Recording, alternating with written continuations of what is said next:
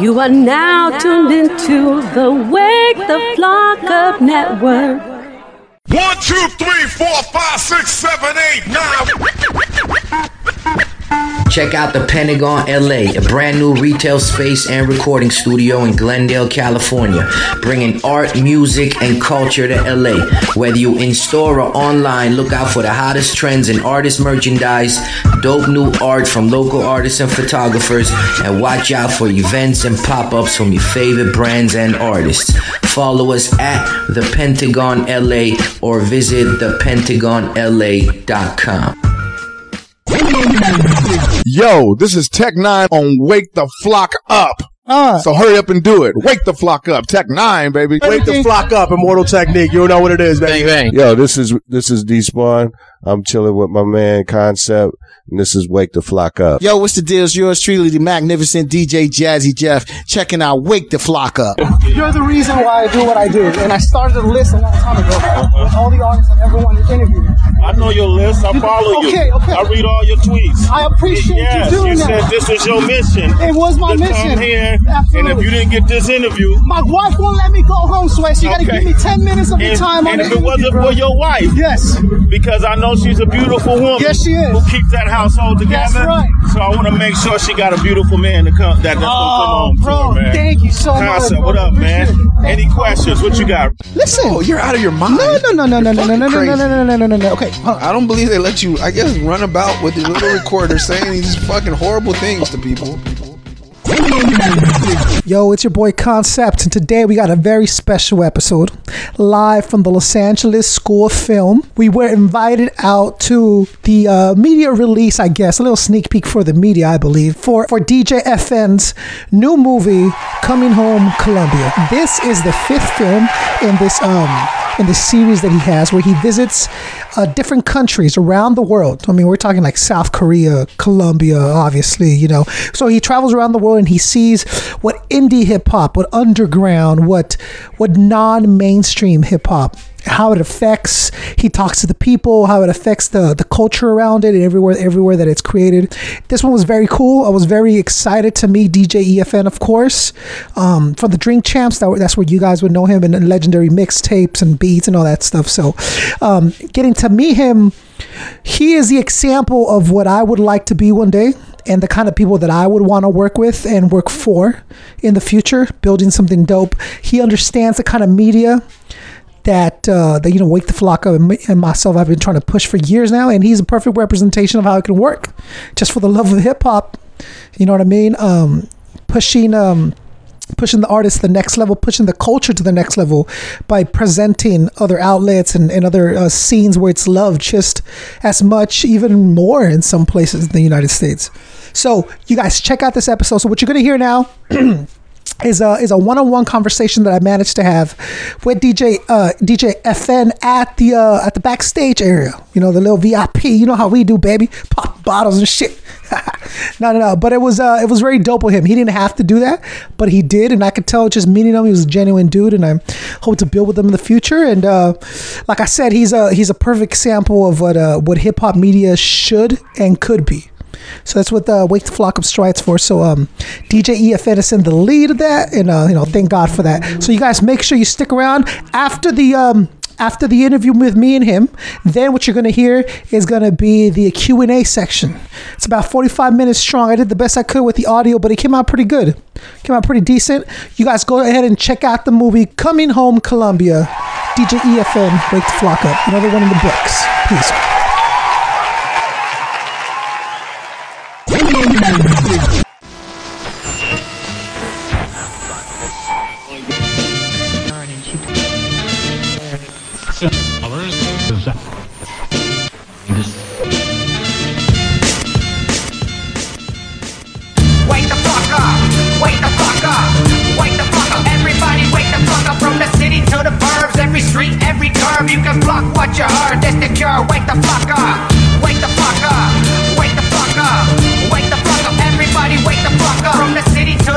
Every street, every curb, you can block what you heard. That's the cure. Wake the fuck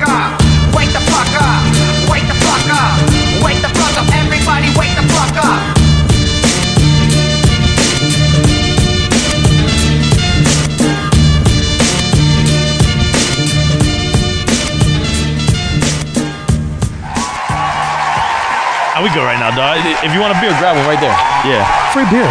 Can't beat that. Yeah. Three, two, welcome back to the show. You're now listening to Wake the Flock Up with Concept 714. And I'm sitting here with the man of the hour, EFN is in the house. What's good? What's good, man? How are you, man? I'm good, man. Thank you for having me, man. Thank you for uh, allowing me to bug you back here. I know you got to be super busy. You got a million other things you got. You Definitely probably, not bugging me, man. You probably want to do than hang out with. I'm here to hang out with you, bro. That's what's up. See, I like that. I appreciate Yeah, yeah, it. man. Shout out, uh, shout out to everybody watching us, Instagram. Damn, that shit is amazing. Yeah, I love that. That's a true Drink Champ shirt. Let's talk about a little bit She has about. wardrobe changes. I've noticed this today. She just keeps Yeah, changing it's like clothes. her third one. Yeah. yeah. Uh, let's talk about a little bit about the uh, what led up to the series of the movies that Right, you got right, going on. for sure. What is this like? Your this is the third one. This is the fifth one. The fifth one. I'm, Yeah, I'm way behind. Yeah. Okay, talk to me a little bit about why it's Okay. important to kind of uh, point out the, the the areas of hip hop that don't have the the light the limelight. For sure. I mean, uh, the series started in 2012. I traveled to Cuba as a Cuban American. I had never been to Cuba. I wanted to go see Cuba uh, as close as possible as my parents last left it, you know. And um, and while I was going, it, this was strictly an amateur trip. And I just when I went there, I wanted to connect with the hip hop cats out there and just like you know just go and film it, really amateur. Put together a film just for my friends and family. Was this your baby? Yeah, yeah, yeah, yeah. So it's, it's your, your your idea. You you put it all together. Yeah, yeah. The first film I did it with my one of my MCs that I managed and put out through my label Garcia. Uh, but yeah, this is this is my conceptually I put this together. Um, it's my idea. He helped me put to the, the first couple together, and I've been directing and producing all the rest ever since. Why was it so important for you, or what was it about the first time that made you want to do it four more times? Well, when we, like I said, it was an amateur thing that we didn't. It wasn't really something that we were doing for mass consumption. It was something that we were doing for self. Mm-hmm. And when I, I screened the film in Miami, and I just said, man, maybe my family might think it's cool, my friends might think it's cool, maybe if you're Latino, you might think it's cool. But when I saw people that were weren't Cuban or weren't Latino, were like, man, this is dope. You make me want to go back to my family's, you know, original, mm. you know, homeland where we come from, our ancestry. Mm. Then I was like, you know uh, why, you know, why can't we have something like Anthony Bourdain in hip hop? You know, rest in peace, to Anthony Bourdain. Dude, oh, oh, uh, just watching him, I, I always envied him because first he's the coolest dude in the world. Absolutely, just man. like the coolest dude, and then second he has the best job that I've ever Best seen. job. right? A- And and it speaks to the stuff that we don't talk about in hip hop. Yeah. right. So uh, recently I read an article and it said that hip hop was the number one genre of music on, in the world. And it took it a while to get there, Right. Right, but it influences more people than any other type of music Yeah. in the world. But yet, it doesn't. It only shines on specific angles of hip hop. Like we only get to see hip hop in certain lights, Right. Right. We don't get to see the Russians b boys or Right. the, the Dominican uh, MCs or the Puerto Rican. You know what I'm saying? We don't get to see those, right? Right. So having a series of this type of movies come out, I, I'm all I'm all for it. I applaud Right. it. Let me talk about a little bit. Uh, uh, you, uh, your nationality. That's how you say you're Cuban. Mm-hmm. I'm Cuban, yep. Yeah, Bo- he- born here in LA. Born here in LA. To, to Cuban parents Yeah. that came here after the revolution Mhm. to escape uh, communist Cuba. Right. And then I moved to Miami at a young age, and I was raised in Miami. But I come, I still have family here in LA, so I'm like back and forth. So I feel just as much LA as Miami, you know. Yeah, Miami and LA are, uh, are are kind of specialties, right? Because Yeah. it's a lot of urban. Co- I say it all the time. Like New York, I could never adjust to New York. Right. But LA and Miami, there's similarities. The only thing we don't have hills and mountains in, in, in Miami, which I miss. You know. when And- I'm- and- yeah, yeah, no doubt. Yeah. and the Hispanic cultures kind of take over Miami and LA's. And, Absolutely. Well, New York, it's not so much. Not not, not as much, right? Dominicans, Puerto Ricans, they got it, but it's just you know what it is that um, the landscape here lends itself more to the countries that the Hispanics that are there, the Latinos Oh, are there, the come sun. from. So you know, like Yeah, Mexicans or, or, or Central Americans.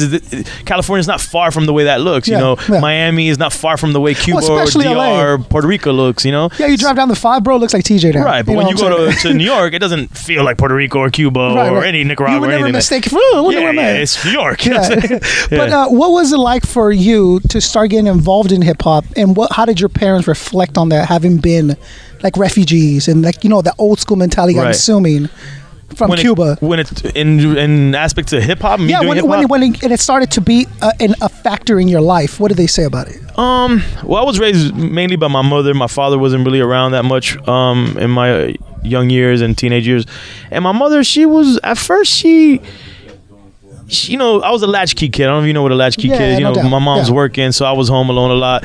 You know, she was just like, whatever you're into, cool. You know, she kind of tried to support it. My mom's kind of artistic, so she was like with it. She was like the person that would go, you know, when they started putting the parental advisory stickers on, on tapes and Yeah. CDs, you had to take like a parent. Yeah. So I was like, mom, you know, I need you to buy this, and it's mad funny because she's like bought me straight out of Compton. Sure. She bought me a 2 Live Crew album. Yeah, yeah. And it's mad funny for Yeah, this mother to be buying that, and I'm like the kid right behind, like, yeah, that's what I want. Okay, so when, when she when you she listened to it, I'm, I'm guessing you you, you listened to it like on the way home or At there, home, I'm listening. To it. She's like, "What the fuck is that?" You know, like, "What Yeah. are you listening?" But my mom was pretty Yeah. progressive. Okay. What it was is when the rest of the family chimed in. That's when my mom was Oh. like, "You can't listen to that. That's Right, crazy. you right, know, that's not really what we do. You know." Yeah. And then, I, but you know, she really never like really fought me on it. She was probably always skeptical of it, but. My mom was really, uh, she's artsy, so she's like, "Yo, express yourself." So she it need be." understood it on some level, but still had to be be, the mom and be like, "Yo, maybe yeah, that's so yeah, you know words." the curse words, you know the. and it wasn't like Uncle Luke, right? It wasn't like. Oh no, it definitely was oh, Uncle. it was yeah, definitely yeah, yeah, Uncle 2 Live Crew's Uncle you know Luke. what I'm yeah, saying? yeah. But you, okay, so it was like the raw. Oh, hey, we want some pussy. Uh, you know, fuck the police. Like those. Yeah. Are the, that's like a lot of the stuff I was listening to mad Sure. young, and and she was like, it's a little much. yeah, you, know, I'm she was like, Yeah, I great, can- but you know, she kind of just went with it, and and you know, I don't think she thought that it was gonna be my life calling. Yeah, yeah. And you know, and as I went on, she, you know, she just rolled with the punches. You know, I don't know. Maybe I'm just, she just fuck it. Whatever he's gonna do, he's gonna do. You know, Okay, so what about now, reflective in time?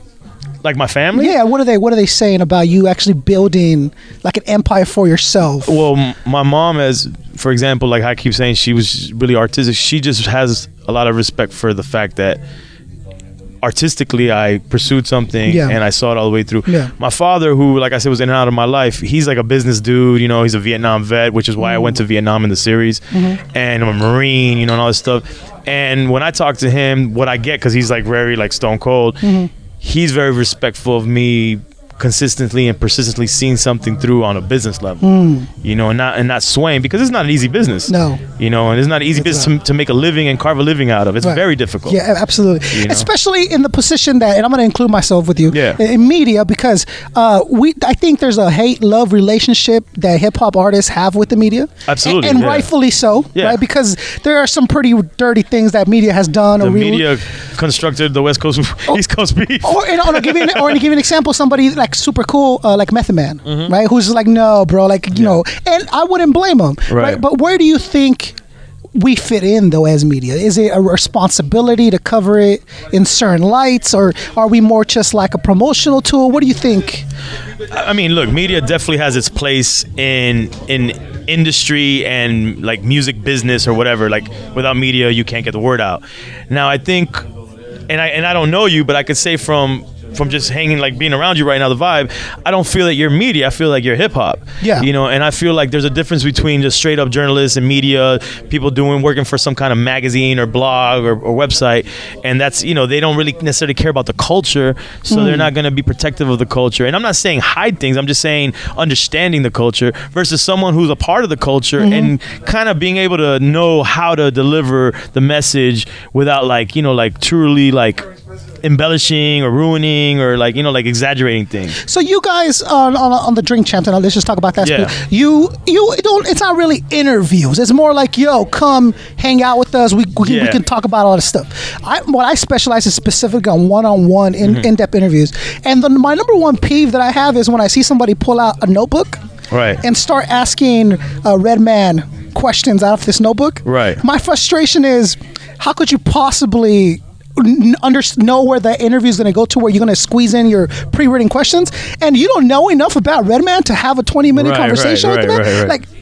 One thing I do promise is like you're saying, I'm very much in the scene. Like I love to hear it and Right. and, and, and contribute to it. While I feel media pretty much is like you know, a 19 year old blonde chick, and they send her out and she asks you know questions that she has no idea who she's talking Yeah, to. intern, So she doesn't uh, know her level of excitement or her level of respect At all, yeah. If you're talking to Rakim, you're not going to talk to to, him the this same. old guy who's rapper. Like, yeah, like you. Don't, that's what I'm saying. There's a big difference Yeah. between just regular media Yeah. or someone who's of the culture, like reporting on the culture. Finding the niche. I Right. think, and that's why you're so successful. Because again, I'm sitting just with you in a couple minutes, and being a fan of watching you is you put people at ease. There's an ease of the conversation where I know Yeah. you're not going to gang up on me. Right, You're not here to kind of uh, what do they call it? Uh, gotcha journalism the- type yeah, of yeah, shit. You yeah. know. The gotcha, So, uh, do you think we should definitely keep a promotional side while reporting news, or how? What do you think the extent of the media should be? Because I feel hip hop media isn't the same ten years ago as it is now. I mean, look, media is constantly changing just based off the technology and the way that stuff gets out. Like it, it almost seems like the artists themselves are their own media networks Yeah, now. You know, yeah, yeah. So yeah, the media is constantly evolving and changing into different things. But I think that if you're a part of the culture and you truly care about the culture. You don't even have to call yourself media. You're just like you're just like a like a like a war reporter. You know, like you're Mm. in the trenches. Yeah, no doubt. And you're one of them. You Yeah. know, it's like when you're like if you notice like the the guys from CNN when they're embedded with the Marines and they're in Iraq, if you notice after a while those Marines they they they're like this guy's not a reporter, he's one of us because yeah. he's been in the trenches. Yeah, yeah. And that's what I think is the difference between like a this just like straight media corporate person versus Yeah. like someone like you. Uh-huh. You're in the trenches. You know what I'm saying? And, and I, I want to, you know, give a shout out because uh, there wasn't ten years ago. You there couldn't be a chubby little Mexican knocking on doors. Hey, can I interview the guy Well, I starring mean, in the movie today? me. It couldn't be this white bearded Cuban guy, you know, on one of the biggest uh, hip hop podcasts. You know, and, and- and it's amazing. And, let's talk about the hip hop podcast before before we have to take off. Uh, Combat Jack. Right. Yeah, Uh, rest in peace. Rest in peace. Yeah. To me, Combat Jack was an inspiration because the guy was doing the same kind of interviews that I was doing. What I mean is in depth, one on one. Yeah, no, his- his interviews were amazing. They, they were dope, Yeah. right? Uh, like I said, Drink Champs isn't that. Yours is more of an entertainment. yeah, it's kind a, it's a conversation. Yeah. uh, you know, drunk conversation like at the bar with your friend. when did that? When did you choose that angle for that podcast? I mean, we didn't choose it. We were doing that without the cameras, without the mics. You know. Oh, you were just like, hey, you know, we got a Warren G in here all the time. Why don't you just put set well, the no, mics not necessarily with the artist. Um, me and Nor- Nori moved to Miami at one point, Yeah. and he was working out of the, my studio for a long time. And in our studio, it was every week we were drinking, gambling, recording. Mm. That was our thing, and we were Mm. like throwing. Drink champs was a term that was just normal to us. But besides the drink champs term, we ended up doing a show, a weekly show on XM radio. Yeah. And then after XM merged with Sirius, it was Sirius XM Mhm. and we had a show for like two or three years on there, weekly Yeah. show. Mhm. Um, and if you listen to that show, there's actually clips of that show on YouTube. You will see it looks and sounds like Drink Champs. Mhm.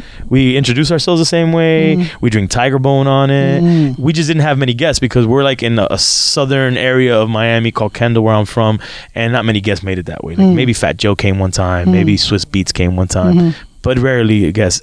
The only difference is, is that when we decided that we wanted to do the podcast medium, we um you know Nori's like okay you know I want to we want to make it even more successful and let's try to make it something that's hopefully can can you know bring in some revenue but Yeah. we never thought it was going to be this we didn't we didn't do this knowing Mhm. it's going to be a phenomenal you Mhm. know thing you Yeah. know we just did it we looked in our Rolex and I'm a DJ he's an MC, a legendary MC with Yeah. all these you know friends Oh, well, don't sell yourself short as a No, no, I DJ. don't. I- look- mean, the projects you've put out. s- uh, I and, and not mean, even that. What this is the thing for me that I always say. You know, I represent the the unknown guys behind the scenes. Yeah. I'm the DJs, the promoters, the the culture media guys.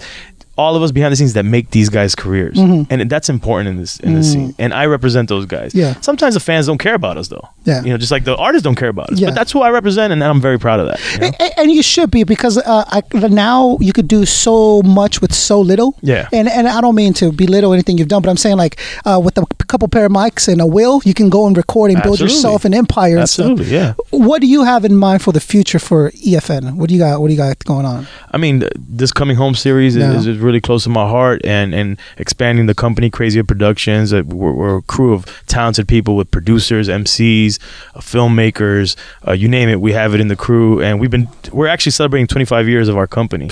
you know, we started in high school, Damn, right? yeah. Our senior year of high school. Yeah. So you know, it's just continuing the movement. Um, I'm really grateful that I've been able to make a career out of this. Mhm. You know, is knowing how hard it is to do this. Th- thank you, because you're one of the cats that I see, and I'm like, okay, it's possible. It is possible. Like I could do something with podcasting. Like I'm with it. Like I, I'm gonna stick to it because it's very been very easy to just be like, fuck it, man. Like there's so much work and the recognition you feel you should get, or or this, you know what I'm saying, just aren't there all the time for me. And and it's frustrating. But I see someone like you, and I'm like, yo, he's doing it, and he's doing it his way, his style. Yeah, There's nobody telling him what to do. It's it's possible, and success sometimes isn't seen. Like we've had successes that haven't been seen, and then Drink Champs is seen. Mm. You know, so then we can shed light on some of the previous stuff we've done. But it's very possible, man. We came, you know, we're from a, an area in Miami called Kendall. It's like a suburb of Miami. You know, we had no connections to the, to hip hop to the industry, and we we're here today, and it's it's possible for anybody to do it. What I would just say is, be smart on how you do things and know when to pivot like know when like some people are just stubbornly they stick to something and they're like, I'm gonna be a superstar. It's so like you gotta be able to know when you gotta shift and move in different ways. It's so it's so funny that you said because I say this on my show all the time. Is that I tell people is uh let's say for an example you say you're an, you're a rapper, right. but you never get in the booth. You're a rapper, but you're never in the cipher. You never drop anything. Are you a rapper? Right. You're a rapper, but you never you have difficulties getting to the studio. Maybe this is life telling you this is not your direction. You're supposed, Right, right. but you're like, no, I'm a rapper. I'm a rapper, and you're stomping your foot, and you're like, why aren't I getting no props? Well, because you're not supposed. You're supposed to be an artist or whatever else, Right, right? So what I tell people is be honest with yourself, because when you are walking down the path that life Yeah. has for you. Life makes it a little easier for you, don't you think? Absolutely, Like certain things will happen. Like you'll run into somebody outside and they'll be like, "Can I get an interview with that film?" Like, "Oh yeah, we'll make it." Like that will happen Yeah. if you're on the right path, right? This this industry and, and anything in life, I believe, is is luck. But the thing is, is that the difference is, is that you have to create your luck. Mm, You know, and consistency and persistency creates luck. I like that. And that's that's my motto in life. Yeah. Like you gotta create your own luck because those magical things that happen that make success are Mm. lucky things that happen for people. Mm. You know, like oh, this. I mean, anybody think of any celebrity. Oh, I was, I ended up going here, and then this director was here, and then he gave me this starring role. Yeah. That was luck. But why was that person there? Because they had been their career was leading them to that point. They were persistent. They kept going. They kept going. They did this indie film. They did this. They did that.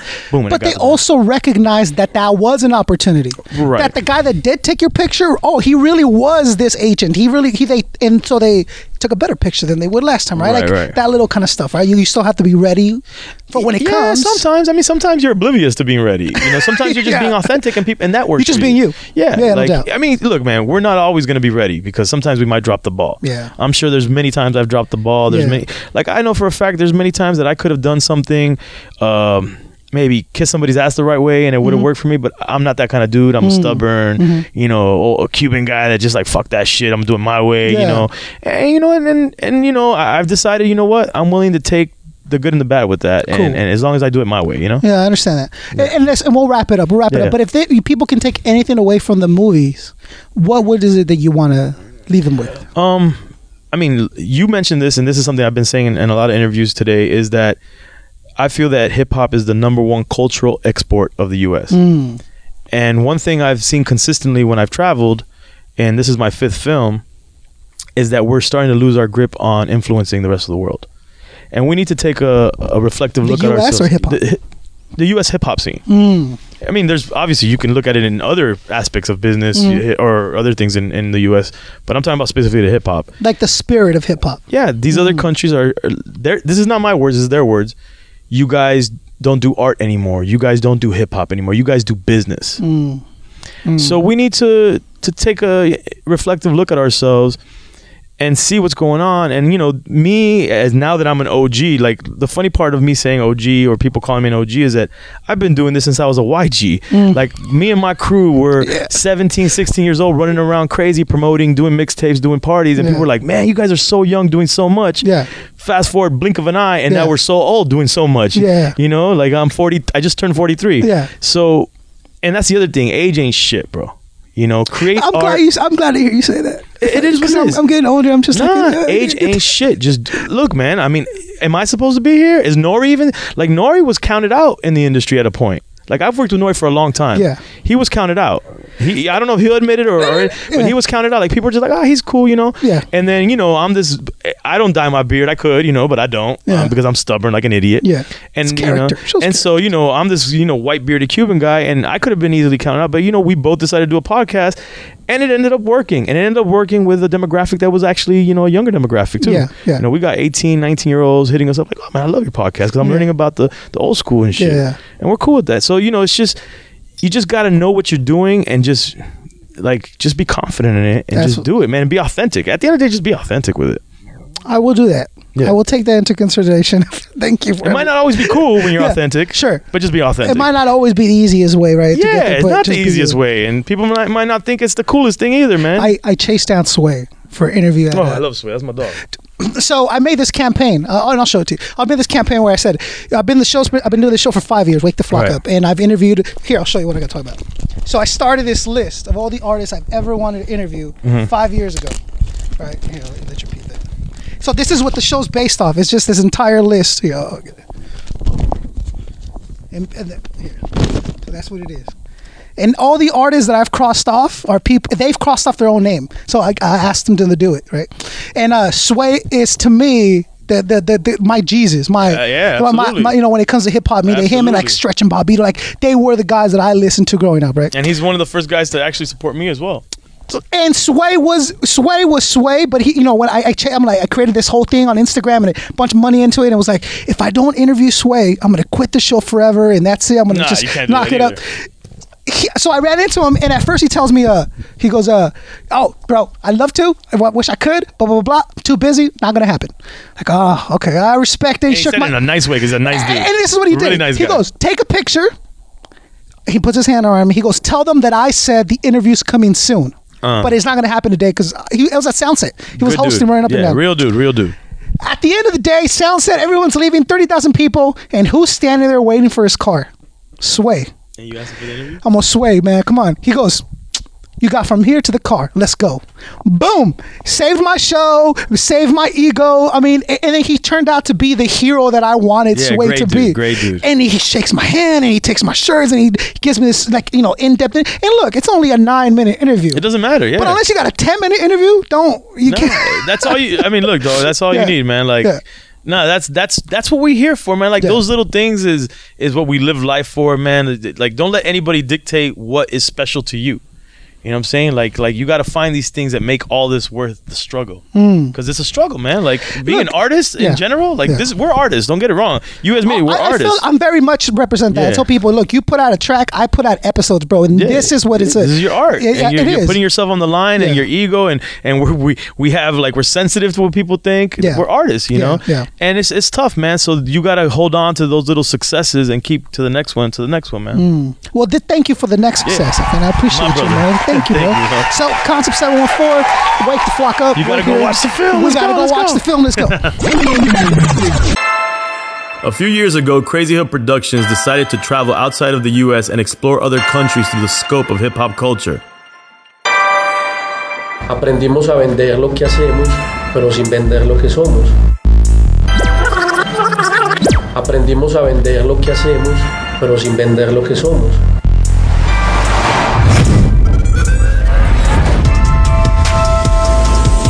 I'm coming here with an open mind and ready to be surprised for what Colombia has in store for us. We're a country at war. They say there's no racism here, but it's really like kind of like hidden behind the classism. Colombia se vive el hip hop de verdad. Por donde anda encuentra un graffiti, por donde andas puedes encontrar un, un freestyler. Profetizo que yo siempre será así. Somos los MCs que representan la calle aquí. Ya hoy vivimos felices, vivimos eh, con, con otra mirada y con otros asuntos y eso mismo lo reflejamos en las canciones. Pero latino hasta la muerte. De eso se trata el hip hop, de contar la historia nuestra, ¿cierto? Entonces nosotros empezamos como a narrar la- nuestra realidad. Nosotros hemos pasado décadas y todavía hacemos rap, rap underground. What we have found is regardless of how alien our national cultures are, we find ourselves connecting with the people we meet through our common love of hip hop culture. All the way in Barranquilla, baby. That's how we do it.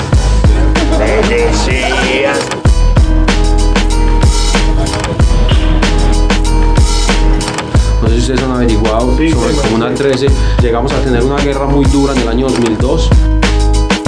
But then maybe in the end of the 90s, with the internet and with all that, you know, we started getting like ideas and people started painting more hip hop.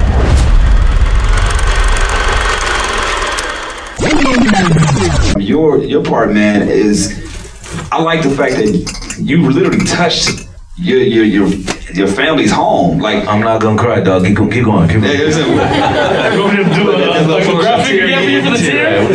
But I'm saying that's that's got to be an amazing feeling, man. Like speak of be- being African American, like we. I specifically don't have that roots. I can't go to a, a country and figure out my roots like that. You know what I mean? I can go to ancestry.com and try to figure some shit out, but to go back home and really see where your, your, your, parents, grandparents came from and talk about that experience and why physically touching that wall did something for you. Well, I'll tell you like this. Um, I've known everybody on here besides um, Lorenzo and Sejas, we met him in Colombia, right? But everybody else I've been I've known for over 20 plus years. And to see the growth as, as, as a group, as a friendship, as hip hop, we've been able to ex- experience a lot, you know, good and bad in all ways. So when EFN decided to make that first trip to Cuba, 2012, you know, I was like, I was supportive of that. And I was like, that shit's dope, dog. I mean, I was happy for him and Garcia and, and so forth, so on. And then when the movie moved on and we went into Peru and then went into Haiti and we went to Vietnam, like the progression of the vision that he, that EFN got was getting better in each one. So after 2012, we in 2018, when he told me, hey, we, we gonna make that trip to Colombia. I was like, oh shit, you know, this is gonna be dope for because I could have made the trip to Colombia, but it wouldn't have felt special knowing that not only was I going to search my roots or let's say my parents' roots, it was also part of what we do and the vision and the theme. So when we got back, when we got to Colombia, I told my parents, you know, like, hey, you know, I'm going out there, and and it's true, you know, my mom was was was in the orphanage till she was about 13, and you know, these stories go on and on where everybody everybody got a story to tell. But when my mom, when I told her that part, and my my old man. You know, he was 14 when he left the crib. You know, his father died when he was eight. His mom died when he was 10. So it was like they both had no roots. You know, like if I do a family tree, I got seeds. That's it. You feel me? My brothers and my sisters, we the roots.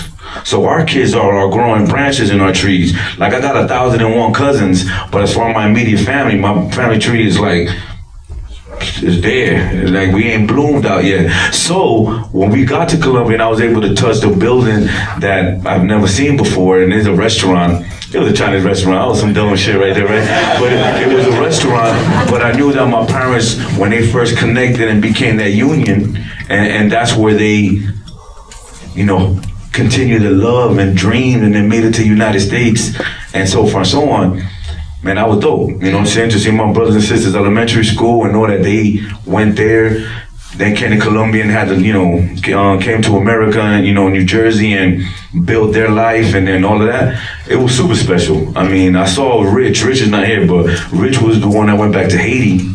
So to see him deal with touching that part of his history, man, I was like, I was so ecstatic. I was waiting to to go to Colombia and feel that. Now, now, one thing, event that you mentioned too was um, you had certain stereotypes about Colombia. I'm sure we all have those stereotypes as well. Um, what was one of the biggest takeaways that not only yourself but everybody on the panel as well? Um, stereotypes that you previously had, and it's something that you walked away after the trip to say, "Damn, I, I didn't know that," or "This is the reality of what Colombia actually is." I mean, I'd be lying if I if I didn't already go into a country understanding that my stereotypes they're not real. Like you know, like like we're I think we're smart enough to understand that sometimes we think something, but you know, it's like it can't be like that, right? You know, and, and it, it shouldn't be like that. And yeah, Colombia was that. Like we've all watched all the drug cartel movies and the Escobar movies and this and that. And it's not to say that it's not there and it's not a part of their history, but it's just not everything that they're about. Just like you know, like any other area, you know, like it's not like Compton's not just what that in South Central or Miami's not just cocaine, cowboys. Is that's just the reality of a country. And so, yeah, I went into Colombia thinking maybe maybe this is all they're, they're dealing with and talking about or the, their whole thing. No, not at all. It's the culture's full circle there. It's b-boys, graffiti writers that are just passionate about doing graffiti and and they're passionate about you know b-boys and b-girls and you know like it's just the culture was at its whole like a whole culture there. It wasn't just like rappers just talking about some drug shit. You know, and that, that was the biggest takeaway. But I already kind of knew that, to be honest with you. But, I mean, but I think that's the, the biggest piece too. When people actually watch the film, I mean, I, I feel like they're gonna get that piece. Like that's something I didn't really know about. That hip hop was such a huge influence in, in, in this country for sure, and just how much of a staple it is, and, and how they you know gravitate towards something that we obviously built. Now, which brings me to my next point. Chichi get the yayo. Can we talk about that? Chichi get the yayo, man. What, what, what's, what's that, man? Please give us a little background uh, of that whole. Go ahead, Charles. So that, Go ahead, Charles. So that uh, goes. I'm, I'm holding two mics because they. Yeah, you got that one. Because that's how Chichi does. That's how Chichi does it. Chichi special. Chichi holds two mics. But basically, going to the, stere- the stereotype of Colombia, right? You know, you think yayo, you think coke, and all that shit. So there was a shirt online, and I bought it. Said Chichi got the yayo. So Because he's a dickhead, and that's what he wore going to Colombia. Chichi de Yayo. I'm a Scarface fan. He's an idiot, man. Colombia. Sam just destroyed everything I said before about the, the stereotype. He just said everybody in Colombia sells cocaine. He's like, it's, that's real. That's real. That's exactly what happened. Alright, never mind what I just said. I was just promoting Y más, y más cuando usted sabe que viene del extranjero, ¿sí me entiende? Cuando usted sabe que alguien viene del extranjero, el colombiano dice, man quiere perico, yo le puedo Oh, okay, conseguir. okay. Let me take that back. He's just saying that usually the tourists, when they go there, they're trying to get that. Wow. Anybody that, that wants it, it is gonna get it sold to them by, by whoever they ask. Even if it's not that. yeah, probably. Yeah. Colombia es un pueblo de, de, de supervivencia, ¿no? Todo el tiempo el colombiano está mirando. So it's like going to Jamaica and asking for No, weed. but I think it's an important thing what they're saying that it's a, it's a survival, right? It's We just about went all stereotypes. All stereotypes. Went So he had the shirt, and we just started clowning him as a joke. That's what it was. So it became but a the trip- song, but and the then trip went went on on around it, and uh, we had fun with it, and then I became and then- Chichi. Now, yeah, one night we got drunk in true Drink Champs fashion. That's how you do it. And it was in Bogota. We didn't catch this on camera, which I thought we did. And I don't, we have this weird thing. We've known each other since high school. We, we, we traveled a lot. We just get dumb. Right. And we start like, and we were, and you know, we're, we're, we're into music. Like, we're music dudes. So we start like singing dumb shit and making beats and boom, like beatboxing in the middle of the night. Like, that's what we do. So Chichi Get the Yayo became a song in the elevator when we were going up to the room. And I was like, Chichi Get the Yayo. And, and I It's not thought that catchy. though, man. it was catchy. And we, and we followed suit like idiots and do a whole It became our theme song, but it was throughout the movie. Havana. I'm gonna probably accidentally say that shit on the radio next week. I'm not gonna lie. Yo, no, go for it, man. Yeah, I'm gonna get Chi Chi from Scarface. I'm gonna put him in the music video. It's gonna be, we're gonna kill it.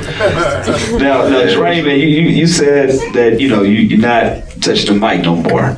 No, no more, no more, no more rap. He's scared. And he's an ill producer too. No, no, that's what I'm saying. I'm like, th- this one, one thing that you didn't say though. You, you, you you mentioned that you fell out of love with it. You know what I'm saying? Yeah. Um, what is it about the production that that keeps you, you know, keeps that love for it and, and, and not falling out of that? You know what I mean?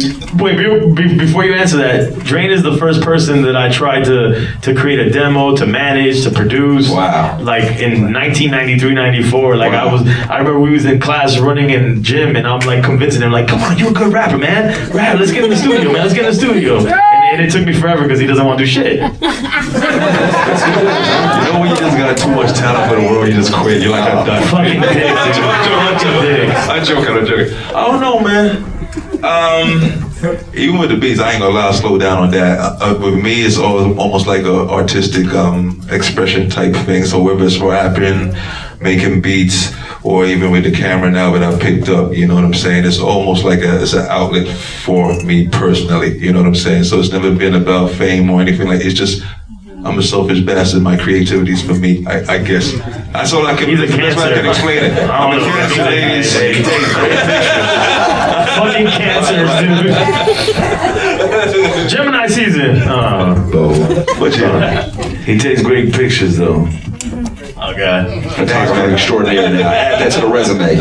Um, no, I mean, but I, I, I guess the only reason why I say that because I feel like everybody has that that common similarity. They, you know, they, it's something that they love. I mean, we can even talk about it with hip hop. You know, in the U.S., it's something that we, we extremely love, but when it hits that mainstream or it doesn't really fulfill you like that, we obviously see what happens to it. You know, you either lose a love for it or somebody else walks away with it. It's just those those are the common themes. So I didn't know if there was something for you where once you found something that kind of sustained it, this is the thing that kind of kept it going for you. I didn't know if there was something that's that was. More the business I, I learned about and, and watching our trips out of town and, and things of that nature because we had the group and, and everything and I'm just like I don't really want to be a part of it. I, I give props to E honestly, uh, you know, for what he does and being in front of the cameras and all the. That's it's not. It's not my. It's You don't even wanna talk you right now. yeah, He's like, It's fuck just that not my shit. being comfortable right now. He's like, You ask me next. questions, right? Uh, yeah, in, in a second too, I'll, I'll open it up to the, to the public. If you guys have any questions, please raise your hand so we can actually, you know, get you guys input as well. Um, now, again, I talked about, you know, the challenges that you guys faced out there. Now, eh, were there things that you walked away after seeing it? I know this is just a screening. There's more things you got to edit as far as that. But when you see the final product, was it like, ah, damn, I missed this? Or overall, do you feel like everything was hit, every point that you wanted to make? Nah, when you're an independent filmmaker, it's never enough when you're when you're done with the film. Like we're independently doing this, um, and it's just it's never enough. Like it's just there's no way of putting it. Like if we had the funds and everything, like we do more with it. But but of course we get it to a place where we feel good enough, and it's like let's just keep it moving. Like my thing is like we're gonna make this happen one way or the other. We're not gonna wait on nobody. We're not gonna nothing's gonna stop us. We're gonna continue making this movement, and that's why we're on five films right now. And you gotta pack all that stuff in an hour. You know, there's a lot of footage, a lot of stuff to go through. Yeah. That was a whoa, over a week, maybe.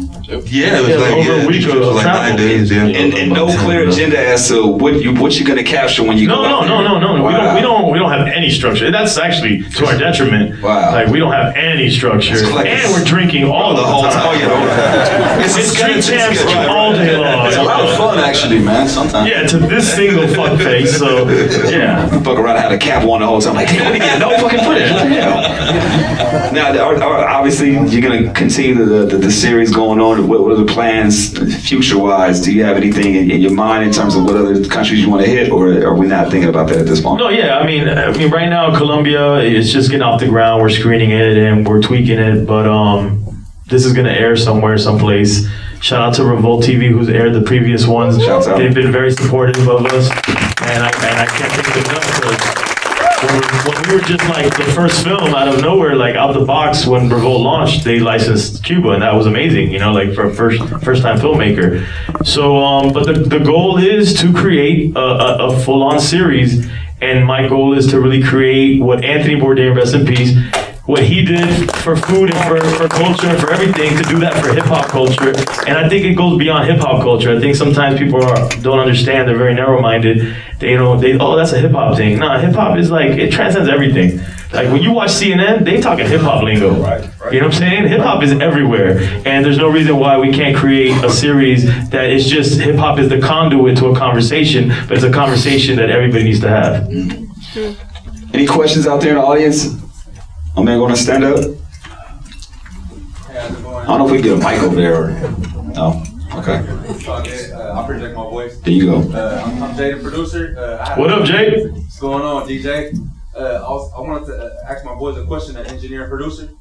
Uh, like, work when you guys are working with these artists, uh, is it like kind of difficult to engineer the vocals or like tell them, like, let them know if their delivery is right when you don't like know the language, you know, in these other countries?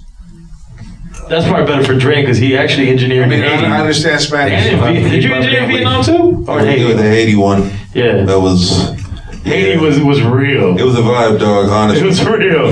That's it. You just kind of like music. uh, Honestly, it's like a universal language, man. So you just just go with it. So like, yeah, we, we dropped the beat in Haiti, and then we did. I, I didn't know the kid, and I didn't know what the hell he was saying, but somehow you got a computer screen and you print it out. flow was real. like this, and it's it. It's a hit. It's good. It's beautiful. Now, now, just kind of piggyback off of that, do you feel like they take direction when, when you go into another country and, and, and are producing or engineering, do they take the direction well as, as well? Or is it, do you feel like you have to kind of give a little more direction or do you just kind of just let it flow? I mean, like the, the MCs we were dealing with in Colombia, they were kind of like the kind of like the main guys in their area, so they were pretty The top tier, yeah. Like Sejas, um, come on, Sejas is an experienced MC. Super, super dope MC. The I hip like- hop language, no more hip hop Yeah, language. exactly. So we just They were- communicated, but they were like very open to anything I was giving them because they, you know, it, was like the mutual respect was there, you know. Now, Sejas, be, be honest, man, was all the beats fire? ¿Te gustaron todas las pistas? Were there any trash beats? Yeah, like, eh, yo trabajo sobre cualquier pista. Yo He creo said he, he, he could rhyme on any beat. 350 canciones al aire. He said even if, even if Has is whack, he's gonna Would rhyme on you tell him, would you tell him it was some bullshit though? Would you tell him it was some bullshit if, if you heard some whack shit? I would. Yo siempre le digo la verdad a la gente cuando no me gusta algo. Se lo, no se me- lo dice jaja. Sí. yo, yo le he hecho cambiar la pista a seis veces hasta que encontramos. Oh, it took six times. No, la idea siempre was five. La idea siempre es trabajar algo grande, ¿no? Como que tener un, un convenio entre la persona que está produciendo y, y, y, pues la persona que está que va a cantar la, la canción. ¿sí? Anybody else out there? My man with the, uh, yeah. Hey, yo, how everybody doing tonight? What up, what up? What's going on, bro? My name is M. Dot Taylor. I'm Ice T's new artist. And, um, Ooh, Shout out to Ice-T. Drink Champs alumni. First off, again, I just want to say thank you guys for uh, putting this body of work together because um, it's just dope to catch a vibe from people that you don't even speak the the language with. You know what I'm saying? For example, I went to Mexico. I don't speak Spanish at all. I had a translator with me. We shot a video out there, and it was amazing, bro. And we just connected off of vibes. You know what I'm saying? And with you guys knowing, so I can put a question together. Uh, with you guys knowing that Colombia is a small market and is definitely on the rise, um, are you guys down to like do collaborations with being the forefront of collaborations from people from Colombia to the American uh, mainstream way? Yeah, definitely. Actually, they're not a small market. Like South America is a bigger market than we are, to be honest with you. And that's one of the things I was trying to say in the film to these guys. Like they have the power to control all of Latin America because Colombia is such a big market and, and, and they're such a powerhouse when it comes to hip hop. So really and truly, man, if you notice, like look at Will Smith right now, everything he's doing with, with Latin artists. Like Latin America and Latin and like that's the that's the wave, really, to be honest with you. Like there's a lot of of of power and, and market that's there in when it comes to, to South America, Latin America, Central America, and just Latinos in the United States as well. You know, so I think it's just becoming of of us here to to acknowledge that. And Latinos here have always been a part, integrated. We are a part of the regular hip hop culture. We are hip hop here. So I just think it makes sense for us to just like attach ourselves to what's going on over there and, and, and collaborate with them, you know? Yeah, no doubt. And, And- and I, and I wasn't pasa- really saying like the, uh, the Latin market is small. I was saying how the Colombian artists were saying that the rap community is small over there. Right, right, Es right. orgánico. Eso es lo que- en en Colombia y en Sudamérica pasa algo que la música se está moviendo, es orgánica porque hay, hay, hay, hay eso. Entonces en México, porque el país es tan grande, pues obviamente un artista en México tiene videos con 70 millones, 80 millones de vistas, 100 millones de vistas. Un artista normal que hasta ahora está saliendo, sacan un video y a los tres días, días tienen 2 millones de vistas en Argentina. Sí, como la- los nuevos muchachos que están haciendo música ahora. Entonces sí hay como una ola de, de, de, de, de gente que sí está haciendo cosas y no tiene que ver nada. Yo estaba en Nueva York también y me he encontrado raperos que, que les toca trabajar y no pueden ser raperos. Que no tiene nada que ver que sea en Colombia. o- You want to translate, Lorenzo? Sí, bueno, se formó mucho You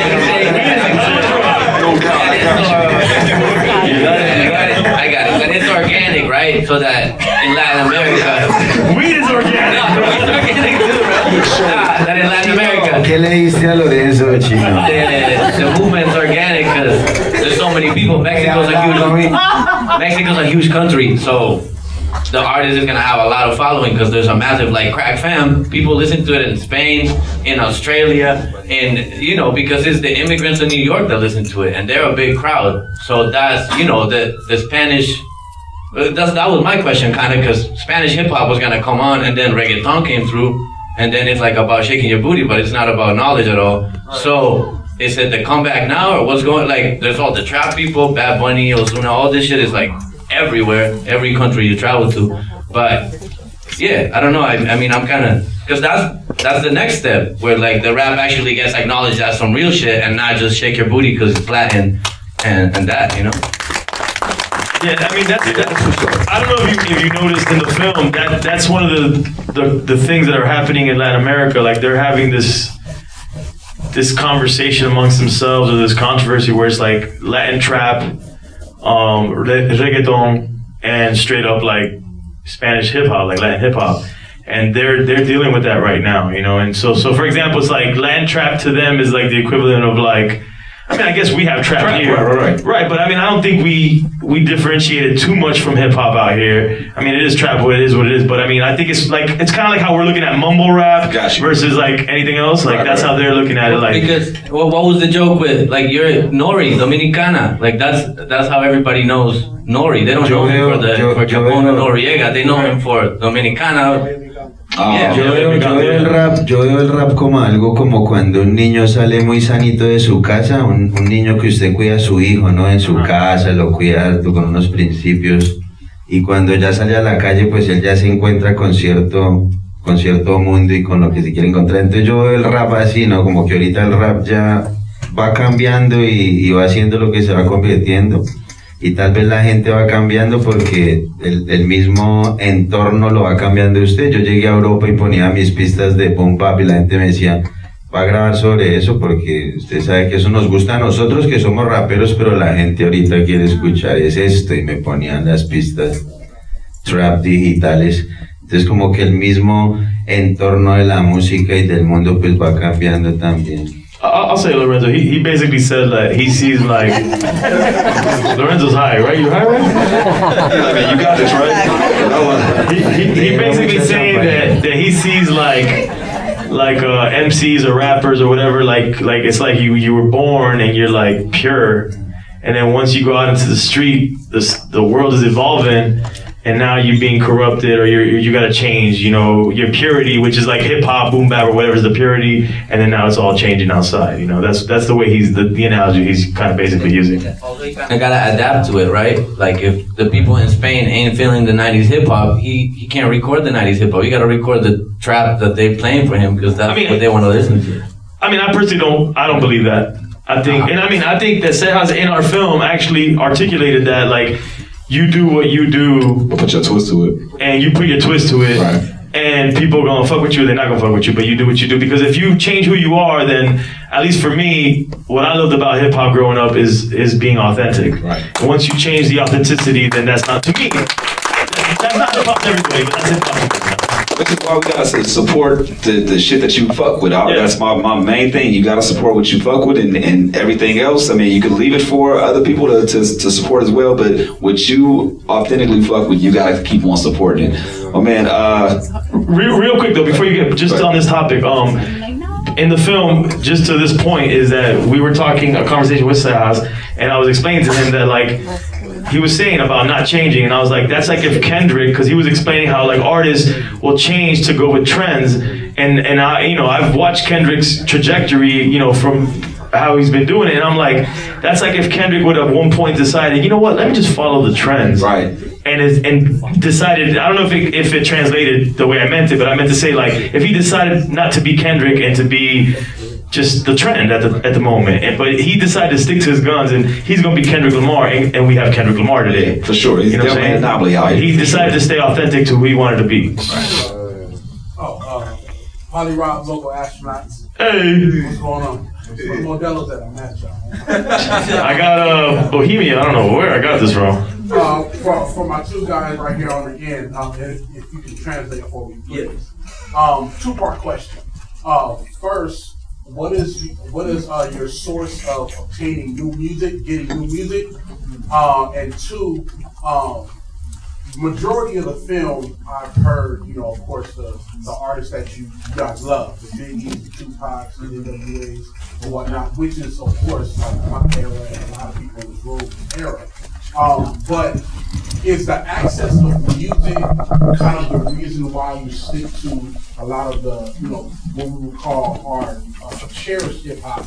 Uh, or is it like you hear kind of everything and this is what you cling on to? Yes. Eh, so. Lo que pasa es que antes uno hacía la música. La vuelta es así. Antes uno hacía la música. Antes uno hacía la música pensando en lo que uno estaba sintiendo. ¿Sí me? Uno hacía la música pensando en uno. Ahora se hace la música pensando es en las personas, ¿sí me entiendes? Se viste uno pensando en las personas porque ahora entonces el rap, ya todos se visten ajustados, entonces ahora ya no si nos vestimos, ya ahora como nos van a ver o nos van a decir, ese man se quedó atrás, ¿sí me entiendes? Como que es una, una cosa de que la música ya no es ese sentimiento de la, del, del rapero y del poeta, que era lo que estaba viviendo, que era lo que estaban diciendo en el documental, sino que ahora la música son pensamientos ajenos. La, la pregunta es que si el acceso a la música es lo que lo hace quedarse en el boom bap. O sea, la gente solamente escucha eh, Biggie, Tupac, Sí, porque es por es eso. lo que puede escuchar o porque es lo que más les gusta. Porque, es porque todos nos quedamos en eso, porque la gente escucha trap, pero es rap. La gente hace trap, lo- lo- lo- la gente hace reggaetón, pero escuchan rap. La gente hace trap, pero escucha rap. He's saying the way he's answering if I, i- is that before, so the Colombians and everything, they, it was very from the inside. So they listened to the music that they were living, no? And now everything's more outside. So they're gonna listen to the music that's sounding on YouTube or that the YouTube plays them or that, and then they're gonna dress not how they're gonna dress and the culture and the hip hop, but what other people are dressing like. But now listen to it. He's saying like they'll listen to hip hop, but then they seeing that out there they're into reggaeton or something else. So they're like, that's what I gotta do to make to get on or make moves or make a living. But really and truly, they they they're on the essence. They they're not listening to that. Porque entonces nosotros nos quedamos haciendo boom bap y nos quedamos haciendo la música que nos gusta. Pero ¿qué es lo que está consumiendo la gente? Entonces la gente está empezando a dejar eso atrás, que ya llega y dice, ¿cómo ha sido que el rap está muerto? Ahora toca ponerle la T, ¿sí me entiende? Trap, para que, para que sea sonado y para que nos contraten, porque entonces ya como es rap, entonces el que va atrás y ahora está pegando es esto, de esta manera, entonces póngase la gafa de esa manera, ¿sí me entiende? Como que ya es un prototipo, vuelvo y repito, de un pensamiento ajeno. I, think to answer your question better also, there's these books and there's all this history of MTV and everything that shaped that. So that's kind of like Biggie's gonna be Biggie if you go to Vietnam, probably, no? Like those, no? What? I don't know, but there's certain people that are like, Oh wait, wait, what was your Biggie's gonna be big in Vietnam? well, that, that, that, that he's gonna be, there's certain people that are in a podium that they're like, Vietnam, I mean, I don't know that we It means the stature of who that artist was is going to transcend no matter where you Well, there's yeah, there, I mean, there's only one Biggie and one Tupac, and there's the whole East Coast and West Coast story. So that's that's that's what people. That's like history behind the music. A lo No, que I guess vengo- that's what people listen to to remember, like the whole the legends behind it a little bit more. A lo que vengo es que si el mundo va cambiando, pues obviamente el mundo va girando y usted tiene que girar con el mundo lamentablemente. No es una cosa lo que usted quiere, pero otra cosa es lo que... Entonces usted siempre está haciendo algo, pero usted no lo está haciendo tampoco solo para usted cuando está haciendo música. Entonces usted lo hace, puede que cocine algo y le guste, pero después tiene que esperar a ver si a la gente que se lo va a vender le gusta. Es como hacer pan, como hacer, no sé, documentar cualquier cosa, ¿no? Entonces es lo mismo, usted hace música, pero tiene que esperar si el resultado de la gente y pues lamentablemente si la música va cambiando, pues usted tiene que ir cambiando con eso y, y, así como digo yo, la, la persona va madurando y la música va madurando con la persona. Ultimately, he's saying it's the plight of, of artists around the world. Like he used food as an analogy. Like you can make food at your taste, but ultimately, it's what the people that you're feeding want to eat. Is what he's saying. You know, ultimately. But as far as like researching music, the YouTubes, it's, it's pretty much the same way that they consume music. Yeah. Okay. Gotcha. Gotcha. Anybody else got a? Well, go ahead, Lorenzo. You want to say something? Well, kind of before the internet, I talk about the internet, how it it, it like influenced Colombia, changed graffiti because everybody wanted to paint and stuff. Pues but the además same. que ver con el internet también. Be- Before you only get it through MTV and stuff, but the internet's democratic or as much as it can. So crack family, not really. Well, as much as it, Right, yeah. right, But, but drink, we can see drink champs without paying anybody in Right, Colombia right, right, in a little town. So that opened up the doors for you to really be a fan of a new artist that isn't the artist that MTV pushed for 20 years that we all in Vietnam or in whoever had MTV looked at. Thank you. In the back. Hi, um, it, hi, I'm Noelle with Revolt TV. Um, in the past couple of your um, movies, you've shown and featured some female MCs. ¿Dónde están las mujeres in Colombia? Good question. Being graffiti. No, no. Actually, there was a couple MCs we were trying to seek out, but it just scheduling didn't work out for us. Hay But un movimiento, hay un movimiento de mujeres en Colombia. Más que en Colombia todavía MCs. el- el- el- la, la gente canta en los buses y todo, ¿no? Entonces todavía lo la vuelta es tan sencilla así. Cuando usted tiene un sueño, y en Colombia pasa mucho eso, que la gente sueña, ¿verdad? Con ser rapero. Y al usted soñar con ser rapero, pues usted no quiere ser ni constructor, ni barbero, ni zapatero, sino que the dream is, is rapper, you know? De mantener a la familia con, con eso. He's saying that women are still tied to having to live their life in Colombia, kind of like men are able to go out and pursue their dream of being a rapper and say fuck you to everything else, but women still have to to, to deal with all that, you know, macho. Pero hay mujeres pintando, hay mujeres grafiteando, hay, Yeah, but hay they're doing que but they están they rapeando doing it like on the side, or they're doing it even to rap on the bus with the baby, carrying the baby, but they're doing it to get a couple Y hay, points. y They're hay not mujeres que están, y hay money mujeres out que of it. están en los estudios y hay mujeres que hay, hay, hay un movimiento de rap, pero obviamente nada va a ser como en los Estados Unidos porque los esta- Colombia es así y los Estados Unidos es así. Entonces obviamente que pues, los movimientos y pues las culturas van a ser siempre diferentes. But but in our series, we've been very lucky from the first coming home Cuba, Denai Suarez, who got signed to Universal after we, we did the film. Um, we met, uh, what, what was the, the Peruvian? Um, Las Reinas, no. Uh, well, we met some incredible female MCs out there, and in and in in uh, Vietnam. Before uh, Obama went to Vietnam, we were like two months uh, before ahead of him, you know, in a sense.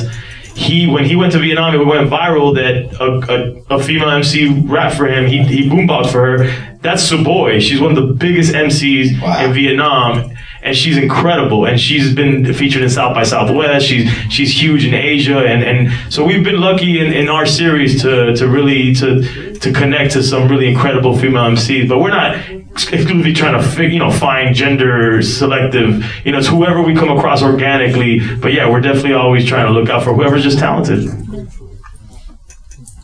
Two parts. Um, did you guys have a favorite place in Colombia, like a region that really spoke out to you? most? Medellin was for me.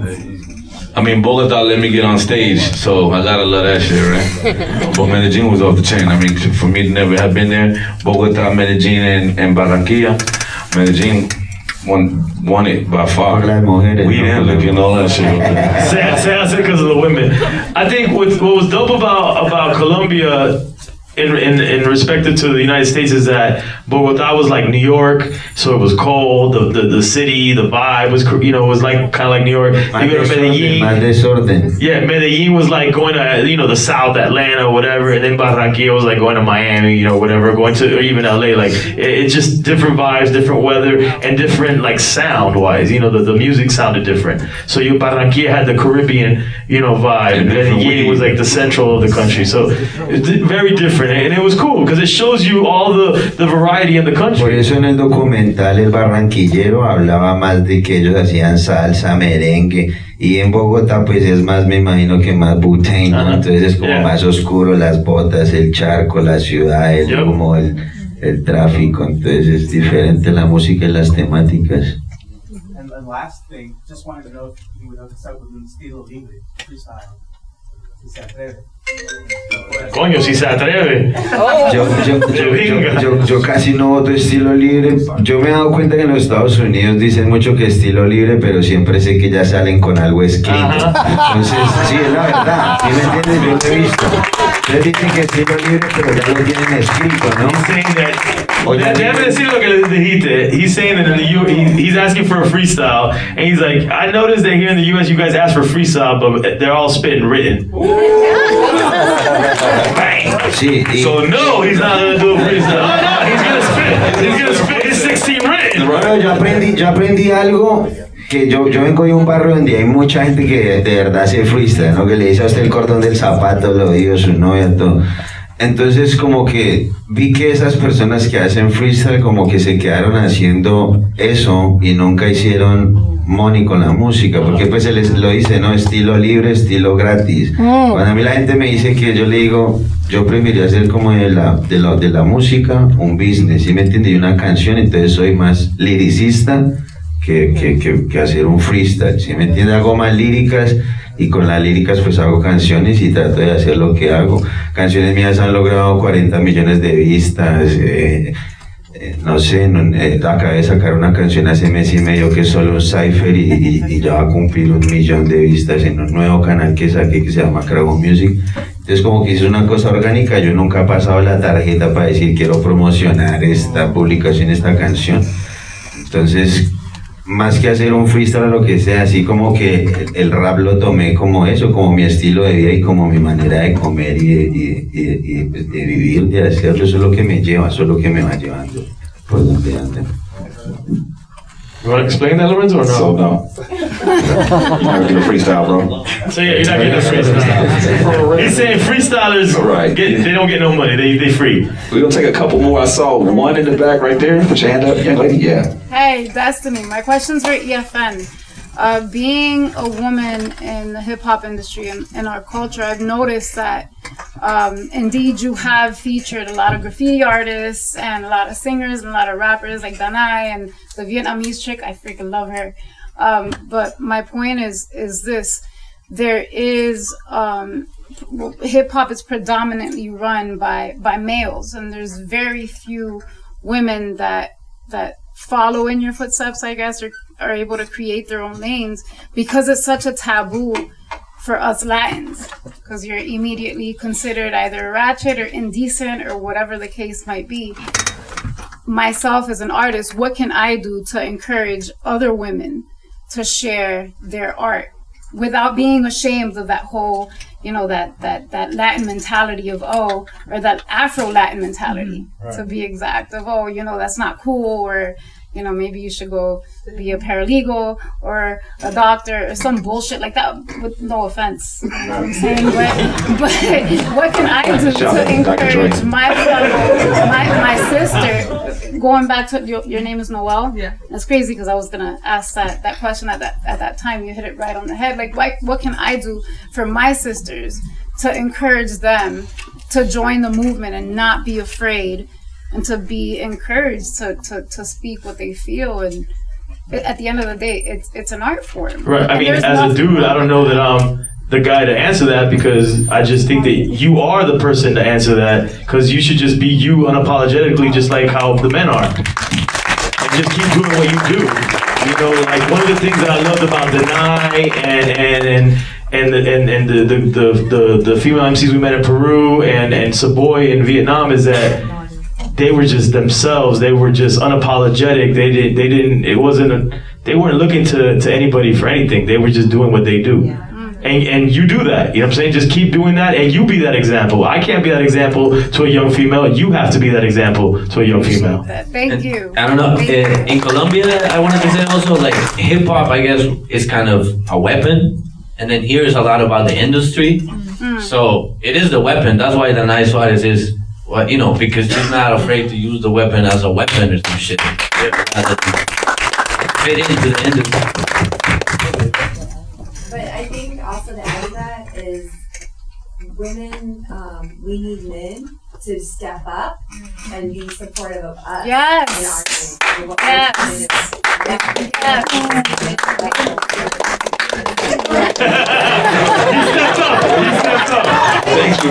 Well, I mean, as far as as far as what we're doing in our films, again, when we meet these these these artists, it's to me, it's not a female artist or a male artist. It's a dope artist. Um, if they're whack, they're whack. If they're dope, they're dope. it's- it's- to me, it's not fair to the female if I'm gonna empower her because she's whack and she's a female. You know, it's because she's dope. So that's to me, that's all it is. You know, if I come across a dope artist, that's first and foremost. I'm gonna I'm gonna do what I can to help them out, and that's what I did with Danay. That's what I did with La Prince in uh in, in Peru and Suboi, and and that's that's all I can continue to do. That's our part to do. But I still think that women need to understand that they have the, the, the power to do it themselves. They just have to be unapologetic, just how like the males do it.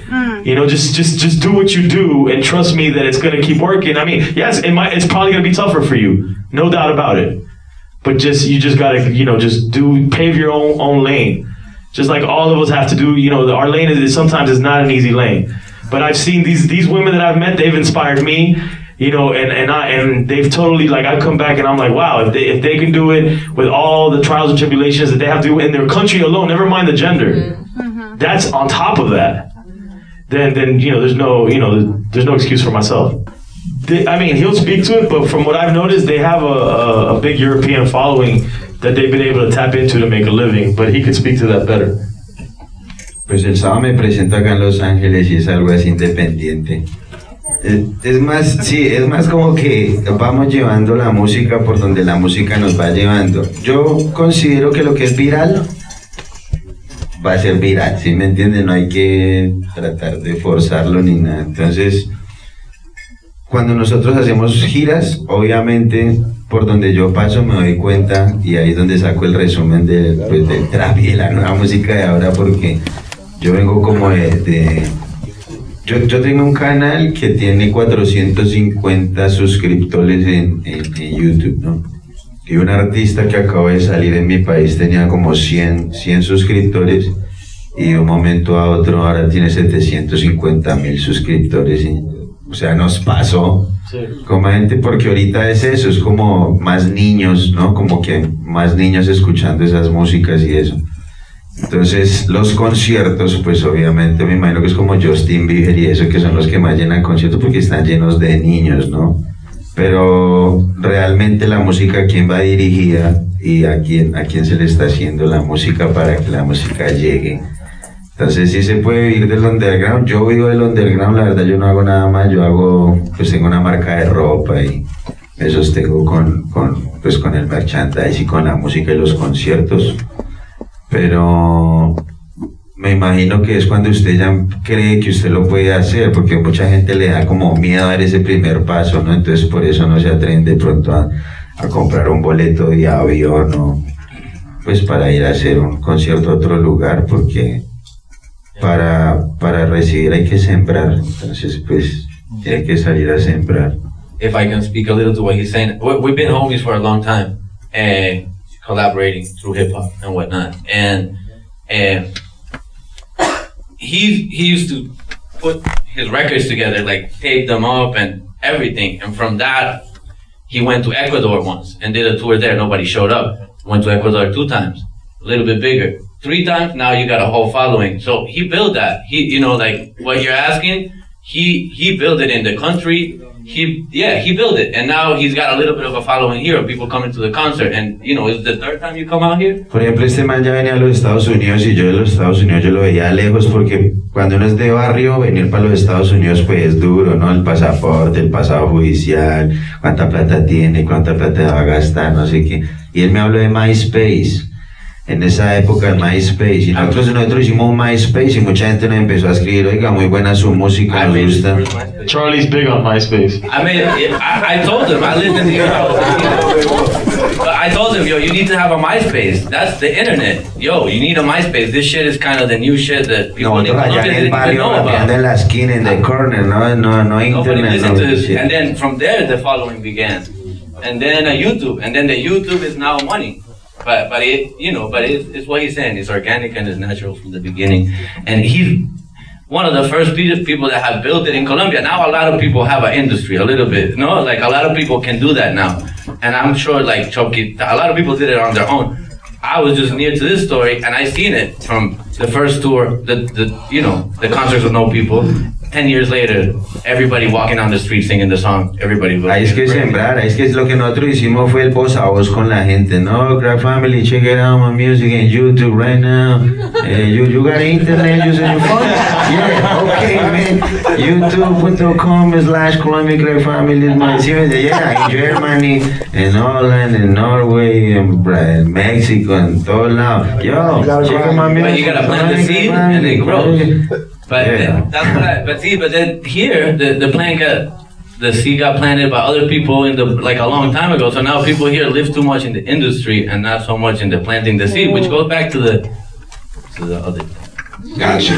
Well, look, I'm, I'm sorry we gotta actually wrap up the, the School of Excellence to wrap up right now, but I do want you guys to uh, let, let everybody know how they can support the film, uh, when it's coming out, if you have a specific date as of right now, and then obviously everything to follow up. Yeah, no dates. We're, we're still doing screenings and, and tweaking the film, but just follow us on crazyhood.com, at crazyhood, or at DJ EFN on Twitter, at who's crazy on IG. Um, and if these guys want to give their socials, they can give. Yeah, y'all can Make it follow. quick, guys. I want to follow all of y'all, but I don't know your IG. So follow me at Dream Chance Sports. Why would you say? Or Dream Big Hip, Dream Big Hip Hop.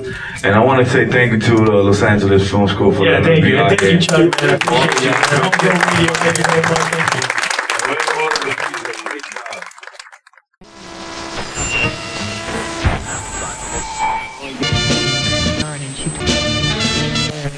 Thank you.